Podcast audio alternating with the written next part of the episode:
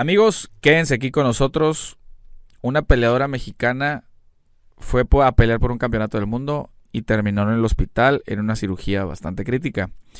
Aparte, el Pitbull Cruz y Ryan García están cada vez más cerca de pelear. Esas y otras cosas aquí en el bloque número 2. Comenzamos.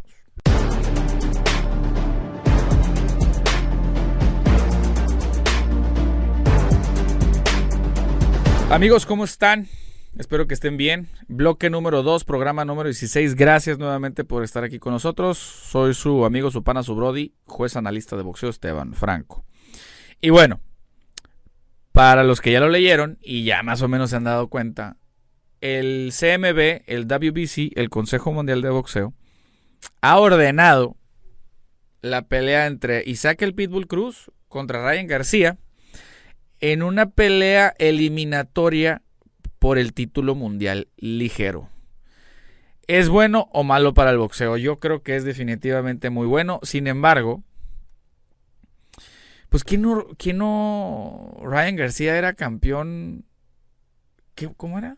Campeón interino. Campeón interino. Entonces ya no sé si fue que si es campeón plata, interino, ya no sé. Pero era campeón. Yo me imagino que se lo quitaron cuando tuvo su layoff o su descanso de, del boxeo por sus problemas personales. Pero bueno, esta pelea ya tiene rato cocinándose. Y yo creo que ya se debería de dar porque si se deja, si se deja cada vez pasar más el tiempo, se va a terminar muriendo la euforia, les voy a decir. ¿Por qué? Porque pasa muy seguido. Pasa muy seguido en algunas peleas. Por ejemplo, digo, hablando de cosas así muy grandes, ¿no? Anthony Joshua contra Deontay Wilder. Nunca se dio esa pelea y puta, eh, iba a ser la pelea más grande del boxeo en los últimos años y nunca se dio. Tyson Fury, Anthony Joshua iba a ser muy grande y tampoco se dio. Por diferentes cosas, ¿no? Obviamente, Pitbull contra Ryan, pues es más chiquito. Es una pelea que llama mucho la atención en la afición, en la afición mexicoamericana, en la afición mexicana, la afición latina. Eh, pero, por ejemplo, acuérdense que el Pitbull Cruz se hizo muy famoso después de perder contra Gervonta Davis. Que si fue cerrada, eh, está bien, pero perdió. Ryan García, obviamente porque tiene muchos seguidores, etcétera. Eh, pero no se vio tan bien en su última pelea contra Emanuel Tajo, creo que se llama.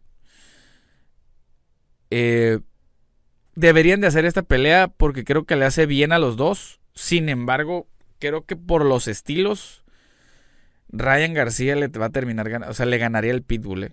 Por las condiciones, la fisionomía de los dos, no va a ser un paseo en el parque definitivamente, pero creo que Ryan le gana por el estilo, por la rapidez. De hecho, en la última pelea del Pitbull, la verdad que estuvo muy buena, pero por tiempos, en algunos momentos, sí lo veíamos frustradito, ¿eh? Sí lo veíamos frustradito contra este Yuriorkis Gamboa que se, frustraba y...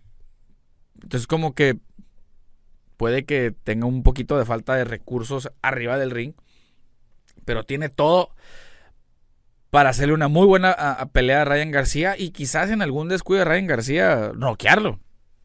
Se puede. Sin embargo, como les digo, yo por el tema de los estilos veo favorito a Ryan García y ganándole por knockout o knockout técnico, por la velocidad, la fuerza, etcétera, ya que se vaya a dar la pelea y que esté anunciada, les vamos, vamos a hacer un análisis a profundidad. Ahorita es pura especulación, ya está ordenada, etcétera, más no está firmada. Eso es algo muy diferente. Para la gente que no sepa, que dice, no, es que ya dijeron que iban a pelear. A ver, una cosa es que un organismo, la cual de los de varios que existen que regulan el boxeo, ordene una pelea, no quiere decir que esos peleadores forzosamente vayan a pelear se tiene que llegar a un acuerdo económico, etcétera, las condiciones por dónde van a pasar la pelea, yara, yara, yara, yara. Se tienen que poner de acuerdo forzosamente. Ya que se ponen de acuerdo y que firman un contrato, pues bueno, ya la pelea va. Pero no porque el organismo lo ordene, quiere decir que se vaya a dar. De hecho, cuando peleó Gabe Rosado contra Jaime Munguía, el CMB había ordenado pelear Munguía contra Sergi Derbiachenko. Munguía dijo, ne, no quiero pelear contra él, porque venía de, aparte la neta, venía de perder dos veces. Y después pierde eh, Derbiachenko contra Carlos Adames. Entonces ahí fue cuando Munguía subió contra contra Gabe Rosado. Para mí fue la mejor fue la mejor elección que pudo haber hecho Munguía porque no ganaba nada contra Derbiachenko. A mis ojos, a mi criterio, digo, al final del día, ya saben ustedes qué onda en ese tema en particular. ¿Qué les parece la pelea del Pitbull contra Ryan? Así, en frío, en seco. ¿Qué les parece? ¿Es buena? ¿Es mala? Eh, más o menos. ¿Quién gana para ustedes? Ojo, lo que les estoy diciendo yo que si es favorito uno, que es favorito el otro. No es la realidad, ¿eh? no es ni la realidad absoluta ni nada. Es mi criterio. Que si a veces le atino a muchas cosas está bien, que si a veces me equivoco también está bien. Para ustedes, ¿quién gana? ¿El Pitbull o Ryan? Ojo, ¿quién gana? ¿Quién, y otra cosa es quién quieren que gane. Es muy diferente. No acuérdense, no se dejen ir con el corazón, sean analíticos, como lo dice el nombre del programa. Pero bueno, vámonos a la siguiente nota que está interesante y triste a la vez. Y bueno amigos, eh, hay una nota, esta, nota la verdad es de que sí, híjole, sí se siente feo darla. Porque Alejandra Fénix Ayala, eh, una peleadora vecindada en la ciudad de aquí de Tijuana, la conozco desde hace bastantes años, varios años.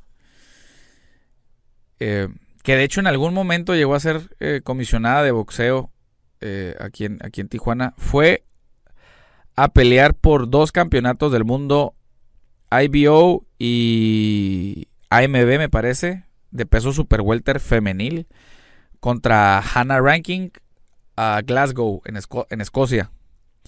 Sin embargo, fue demasiado el nivel de, de Hannah le ganó por nocaut técnico y eh, entró en una, pues no, no, sé si pequeña, grande, pero entró en una crisis después de la pelea. Eh, Alejandra y tuvo que ser trasladada a un hospital cercano y, se, y tuvo que ser operada de emergencia por un hematoma sub, la verdad es que desconozco el término eh, médico, tuvo que ser operada del, del cráneo, del cerebro. Y se reporta que está estable. La verdad, este, este tipo de cosas, híjole, sí le de repente le apachurran un poco el corazón a la gente porque, pues es una, eh, es una, es una peleadora con, con muchos sueños como cualquiera otra. Llegar a ser campeona del mundo, tener un mejor futuro para ella, para su familia, conseguir cosas eh, hacer historia quizás. Eh, pero bueno, perdió como las grandes, no hay nada de qué avergonzarse. Yo creo que es mejor intentarlo que quedarse con las ganas. Sin embargo, pues en el deporte del boxeo hay niveles y, y eso hay que dejarlo bien claro. También sé que va a haber mucha gente que pueda criticar el tema de que, oye, pero ¿por qué, ¿por qué la dejaron ir y que esto y que lo otro? Quizás yo también, yo también es, la verdad es que yo no sabía de la pelea. Creo que me lo habían llegado a comentar, pero la verdad es que no me acordaba. Y si, hubiese estado en contra de esa pelea, porque la verdad es de que no tiene, no tiene el bagaje suficiente para pelear contra una campeona del mundo. Ya lo intentó en una ocasión y falló todas las demás peleas de ella pues no han sido contra récords ganadores o contra peleadoras de, cierto nombre o cierto nivel. Quizás había mejores opciones alrededor del mundo, en Estados Unidos, en Inglaterra, quizás, de otras peleadoras que hubieran podido entrar en, esa contienda. Sin embargo, también hay que entender algo. Ese tipo de divisiones. Las divisiones de las mujeres, de welter, super welter, para arriba, la verdad es de que casi no hay tanto talento destacable alrededor del mundo. La verdad es, es, que no, ¿eh? No hay tantas eh, boxeadoras femeninas en, en, en esas categorías alrededor del mundo. Entonces, hay veces que uno dice, oye, pero ¿por qué le dan la oportunidad? Porque no hay mucho talento. No es como los, como en la división de varonil, donde hay un montón, ahí de, hasta por debajo de las piedras, este, sacas, sacas boxeadores, ¿no? En algunas regiones del mundo. En este caso no es así. No estoy ni justificando, ni tampoco estoy apuntalando. Pero, pues bueno, creo que... Um, ojalá y de verdad se, se recupere al 100% Alejandra. Nos encantaría este, tenerla al 100% recuperada de vuelta acá a la ciudad de Tijuana. Y este. Y pues que esté bien. Digo, al final del día que esté bien. Esto es un deporte. Eh, yo por eso siempre, la verdad, siempre le insisto a, los peleadores y sobre todo con los que tengo sí una, una cierta amistad, de que nunca se dejen deslumbrar por los, por, por la, yo le llamo los barberos, ¿no? O, los, tiene, tiene otro término, los aduladores alrededor del boxeo, porque al final del día los que, los que se suben al ring a arriesgar la vida son ellos. Hay veces que de, de, repente uno le pregunta, oye, ¿y cuánto ganó fulanito de tal? ¿Y cuánto dinero esto? Lo que haya ganado, se lo merecen. ¿Por qué? Porque están arriesgando la vida. A lo mejor ya hasta merecen más dinero. Porque están arriesgando la vida. Todos los demás que están abajo del ring no la están arriesgando. Si bien es cierto, tienen mérito los entrenadores, los manejadores, los preparadores físicos, los nutriólogos, los promotores. Pero Después de eso, hay un montón de gente que siempre, hay campeón y hay campeón, porque es glamuroso estar con un campeón. Sin embargo, no creo que tengan un mérito eh, tangible del por qué el, de por qué el campeón es campeón o por qué tal peleador está donde está. Solamente ellos saben, solamente ellos arriesgan la vida, reciben golpes, al día siguiente se tienen que estar curando los moretones, la hinchazón del cuerpo, trae las manos hinchadas, la cara hinchada, los ojos eh, golpeados. Eh, solamente ellos y su familia también, que está siempre, están siempre atrás de ellos. Y ya que se acaba todo el glamour de la pelea y ya que se enfría todo, siguen estando ahí contigo. Entonces, eh, siempre es bien importante y eso es un mensaje para todos los peleadores profesionales amigos, no amigos, mexicanos, americanos, de donde sean, latinos, que siempre sean eh, inteligentes en la decisión de a quienes le permiten realmente estar cerca de ustedes. Porque, vuelvo y lo repito, ustedes son los que están arriesgando la vida. Y en el caso de lo que pasó con, con, con Alejandra, es el riesgo que todos, todos, todos, todos, por más grandes, chicos, medianos, sean famosos, no famosos, ricos, lo que sea, todos corren el mismo riesgo. Todos corren el mismo riesgo. Y ha habido peleadores y peleadoras que han corrido con peor suerte. Ustedes saben a los que me refiero.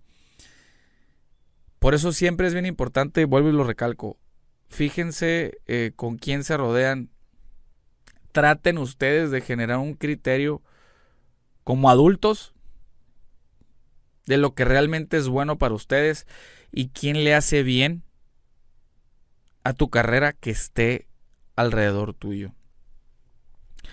Así lo, así lo voy a dejar. Eh, definitivamente, ojalá y, Alejandra se pueda, se pueda recuperar de esto, pero es bien bien triste y bien complicado este tipo de cosas. Vuelvo y lo repito, esto le pudo pasar a cualquiera. Esto le pudo pasar a cualquiera, no es culpa de ella, obviamente, ni es culpa de su rival. Eh, pero ese, es, ese, ese mensaje que siempre les digo en privado a algunos peleadores de que al final del día tú eres el que te subes y te rompes la mano arriba y arriesgas tu vida. Ese es un ejemplo muy claro. A lo mejor es eh, triste ponerlo como ejemplo como tal, pero es lo que es. En fin, señores, eh, si no vieron el bloque número uno, regresense y véanlo. Y si no han visto el bloque número 3, denle para adelante y véanlo también. Pero bueno, señores, vámonos al siguiente bloque.